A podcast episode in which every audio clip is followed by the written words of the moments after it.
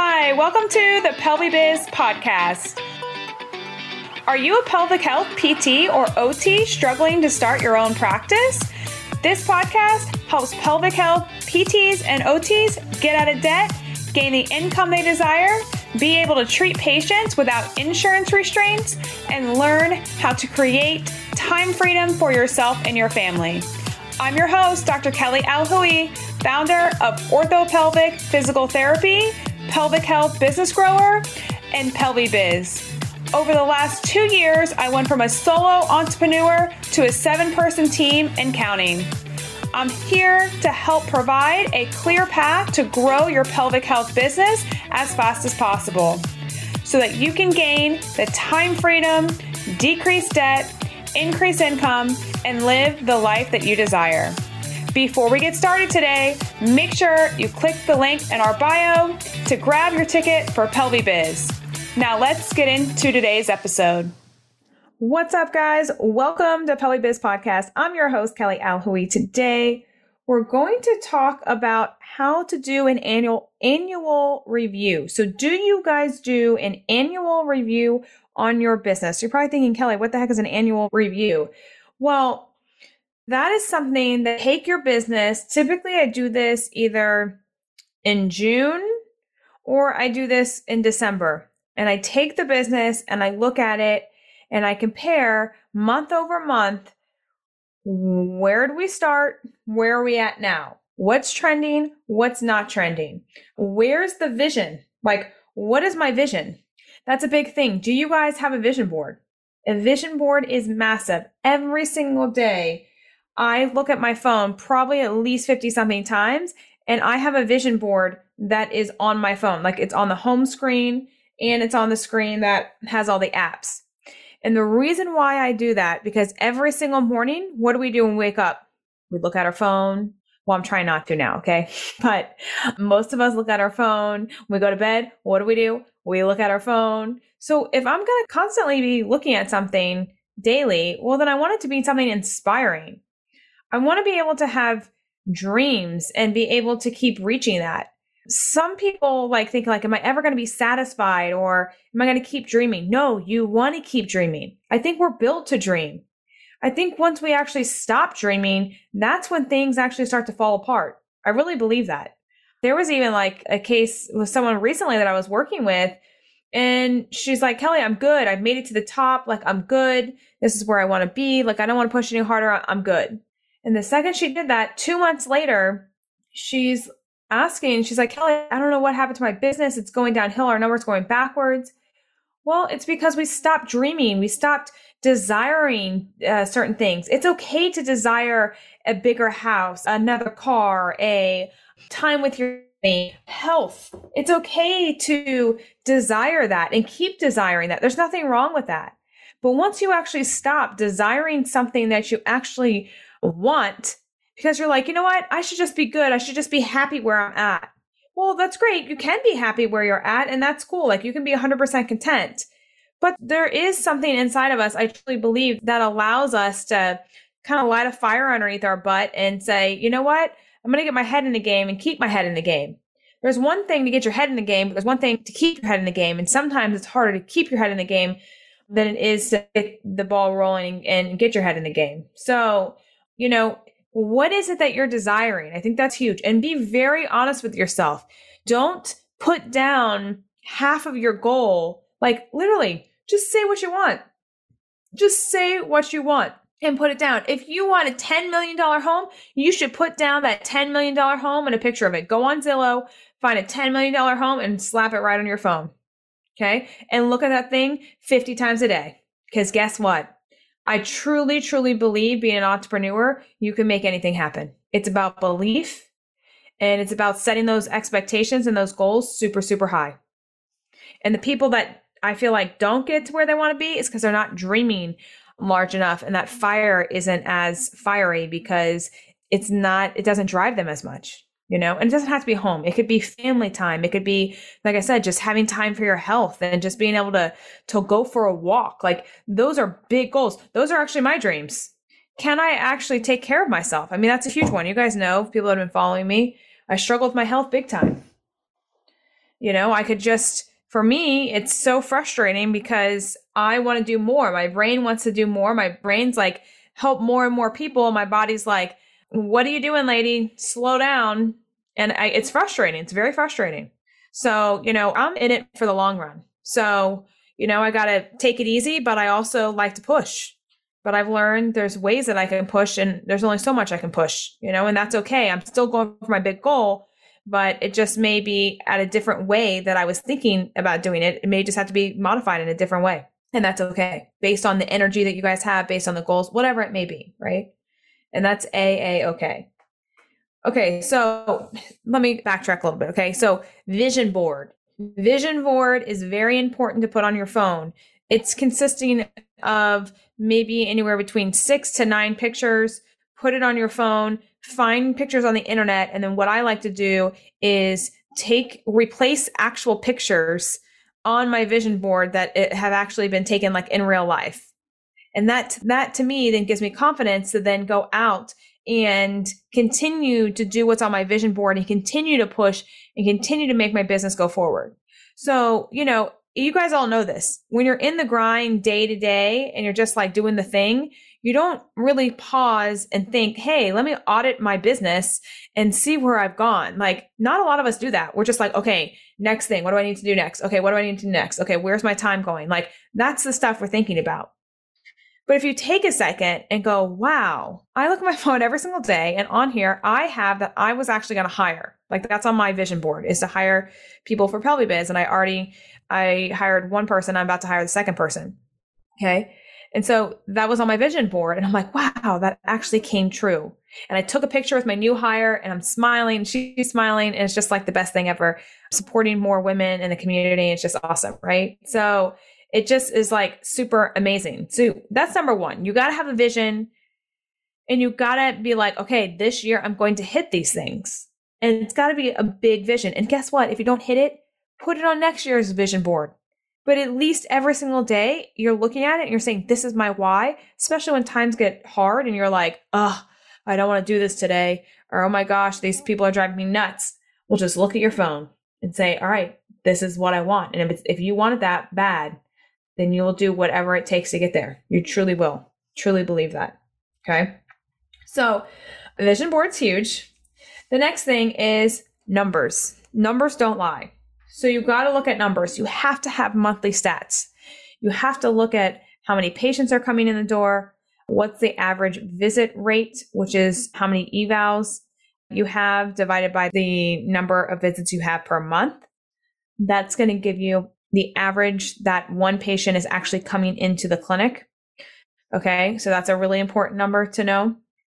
You also want to see how many cancellations you get. You also want to see the conversion rate over the phone. Like when your admin or you are talking to people on the phone, how many people are actually calling? And then how many people are actually converting to, yes, I'm coming in the door. So that's a really important number. Okay. What else do I want to say? You want to have a call log.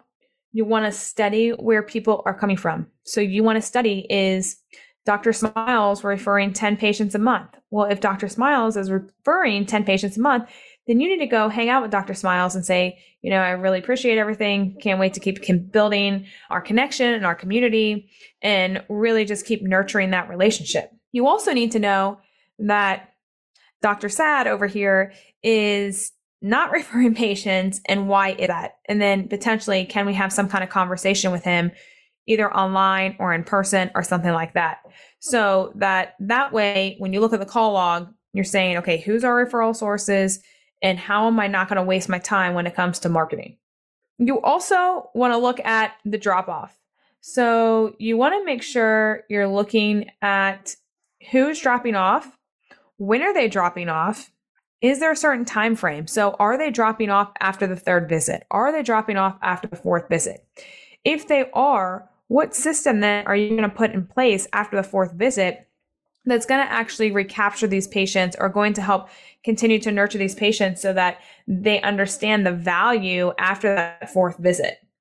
We also have, like, we do a referral program. You guys may or you guys may not do that, but we like to reward people for referring to us. So that being said, we will do a drawing at the end of the month for that. We'll also look at package sales. So we do packages. We do it many different ways. If you guys have heard my stuff before, that's a whole nother podcast. But package sales, like how many packages do we sell? If we didn't sell any, well then that tells me I got to train my staff more on how we can actually sell packages better. If we did, you know, four or five or six, well, great. Well, then we're doing good. Okay. What else do I like to look at? How is overall just the the vibe of the clinic? Like that's another thing that I take note of. Like how is everyone feeling? How's everyone doing? How's everyone's health? I think that's very important to me. You know, is there an empty spot on their schedule that I actually want them to go like for a walk? Is there a time where I want them to do some stretches, you know? How overall has our weekly meetings been as well? Like, is there something that was brought up there that I need to change? Because we meet weekly to discuss patient cases, to help better each other and like, hey, maybe you can try this with this patient, or maybe this would be good with this patient, and just discuss cases and also like different surgeries that come up, you know, that would really help progress my clinicians and then also the patients as well. So, just overall, are you assessing and auditing and reviewing your business? How are things running? How are the systems? The systems are the most important thing. So, if, you know, someone's out, if your admin's out, or if a PT's out, how does that work? What happens if the admin or PT is out? What happens? Do we have systems in place that there's automatic answering the phone or they're going to be getting a text message? Or is there something where if a PT is out, they automatically shift the patients over onto another PT schedule to take off for the day and then maybe some extra patients at the end of their day before and after? Like, what is it? So I think, you know, that's really important to to audit how's that going. Overall, you got to audit your profit. Are you making any profit? To then be able to sustain the business to, you know, hire people or pay rent. Like, what does that look like? Overall, you need to audit your health. I think that's very important. Audit how you feel. Audit what makes you feel like what's stressing you out and what makes you feel okay. So let me give you an example of this. Something that, let me think about this.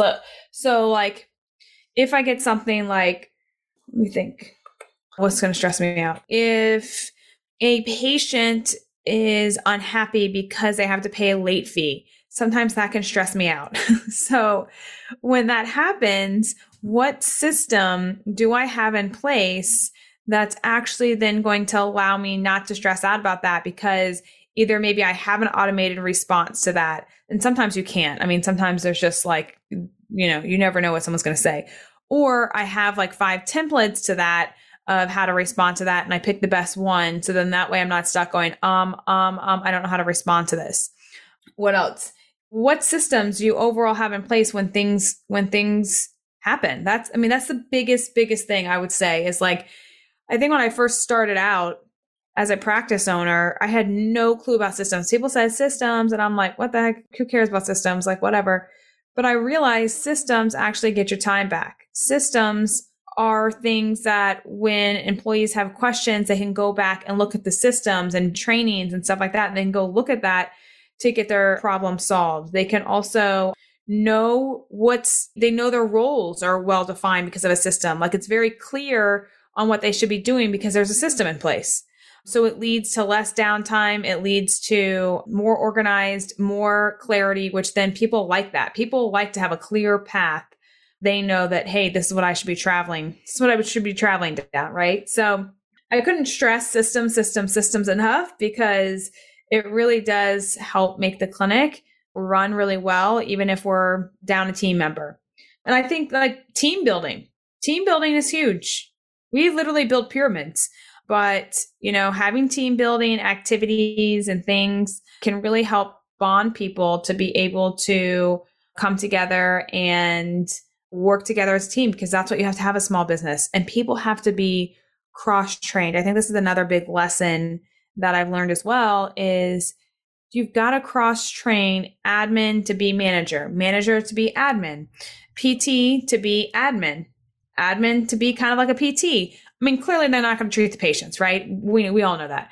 But like can't my manager can instruct my PTs on what to do with the patient just as well as my PTs can because she's just been hanging out with me for a very long time. So she knows like kind of how I respond to things. So just because someone doesn't have a PT degree doesn't mean that they don't know. I mean, my, like I said, my manager's really been hanging out with me. So she knows. And then what's the communication system like? Can they, do they have access to you to ask questions? Do they have access to each other to ask questions. Can we have a PT answer a phone? Yes, we can. If an admin is gone, you know, is the PT able to answer the phone? Yes. So cross training is key, especially in a small business, because once you have one team member down, then the whole system can be thrown off and then everyone can maybe go into panic mode. But if you have systems, then no one's in panic mode. So um, just FYI, something to think about as well, especially when you're hiring people to do certain tasks. Just know that it's very, everything goes. It really does. Um, what else about an annual review? So I'm like, yeah, so I'm looking at my employees, I'm looking at, I'm just looking at every single thing. And I basically do this in June and December. I do like a big audit. I sit down and I'm like, okay, how can we make things better? I ask my employees, I say, hey, what would you like to see the change? What would you like to see better? What's working? What's not? We pretty much do that in every meeting, anyways. Like, hey, let's see if we can try to take this off your plate type thing. How can we make systems around this and be better? So I'm always trying to take a load off of them as much as I possibly can so that they don't feel what I used to feel when I worked for someone else. I mean, that's really the reality of why I started orthopelvic is to not have people feel like, oh, I got to go to work and that it's an actually like a good place to work. So yeah, guys, this is what I do for my for my review. So hopefully that helped. But you guys have got to make sure you are doing a review at least every six months, if not every three months, maybe every quarter you plan on doing it and just notice what's happening in the business and then take that and then use it for marketing or use it for training or use it for it shows you basically, hey, these are the next steps you should be taking in your business. So again, a review of your business is super, super important. And make sure as well you have that vision board. So when things get hard, you look to the vision board and you keep refining the business because overall that vision board will help guide you and lead you to the end result of what you want. All right, guys, it's been fun. If you are ready to change your life, click the link in the show notes to get your ticket to PelviBiz. Let's go.